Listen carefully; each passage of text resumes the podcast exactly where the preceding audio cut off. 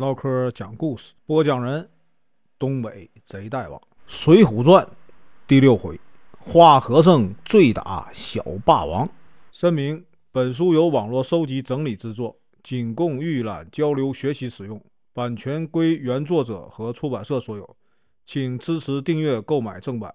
如果你喜欢，点个红心，关注我，听后续。上回说到，这个鲁智深呐，喝醉酒。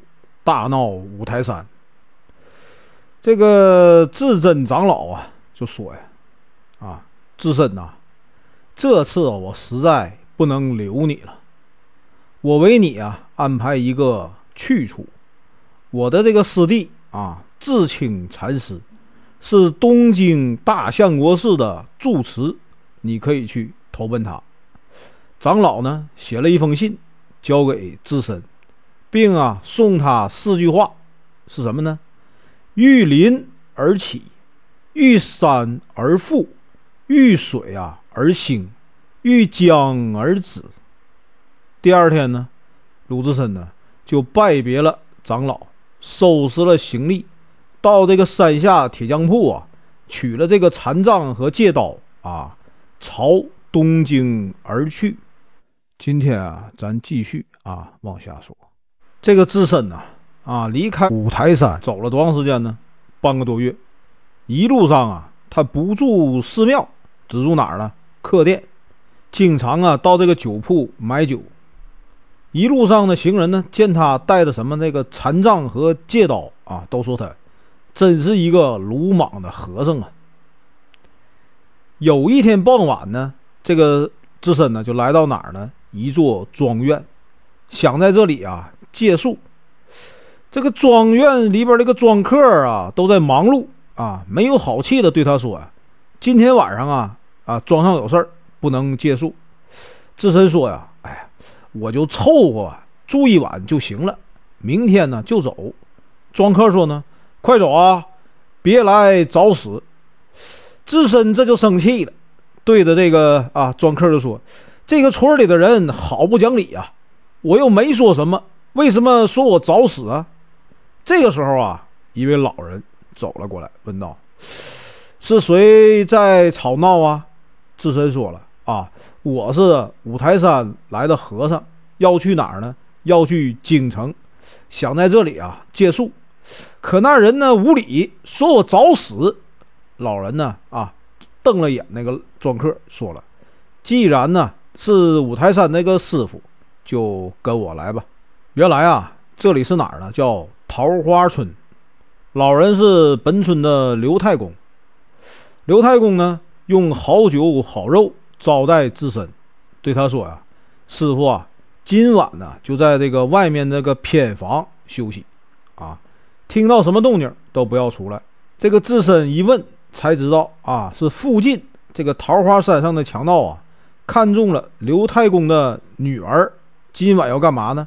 强行娶妻，刘太公他不愿意呀，他姑娘也不愿意，又不敢违抗，所以啊，十分的苦恼。这个智深呢，想帮这个刘太公，就说呀：“我跟智清长老学过啊，说姻缘，可以劝那个强盗啊回心转意。”刘太公听他这么一说啊，就信了啊，十分高兴啊。智深呢，吃了很多酒肉。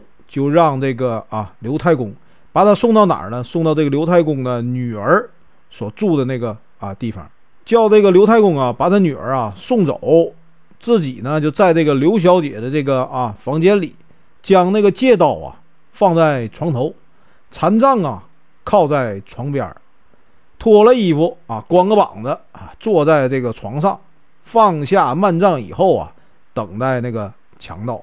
这不一会儿的功夫啊。刘太公就看到哪儿了？看见啊，四五十个人举着这个火把呀，赶来了。哎，原来是那个强盗啊，头领骑着这个马呀，带领一群小喽啰来到了桃花村。刘太公啊，迎上去，赶快就跪在地上啊。众庄客一看得也一起跪下了。那个头领啊，赶快下马就扶起刘太公啊，说：“你是我的岳父，怎么能对我下跪呢？”刘太公说：“老汉呐，只是什么呢？大王手下的百姓罢了。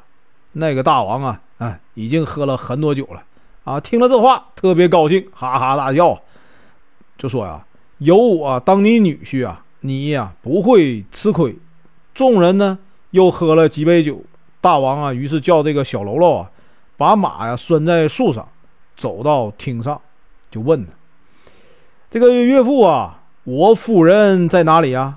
刘太公说：“啊，可能是啊，怕羞，没敢出来。”那个头领啊，就叫刘太公啊，带他去见夫人，就见他见那个小姐。刘太公啊，就拿着这个啊烛台，带他走到哪儿呢？这个新房门口，就小姐那个屋啊门口。然后呢，又拿着这个烛台啊离开了。大王啊，哎，推门就进去了，也不管里边亮明灯啊，发现屋里啊一片漆黑，就说：“嘿，我这岳父可真够节省的啊。”连灯都舍不得点，明天啊，我让小喽啰带一桶好灯油来。这个智深一听他这么一说，哈，强忍住没有笑出声来。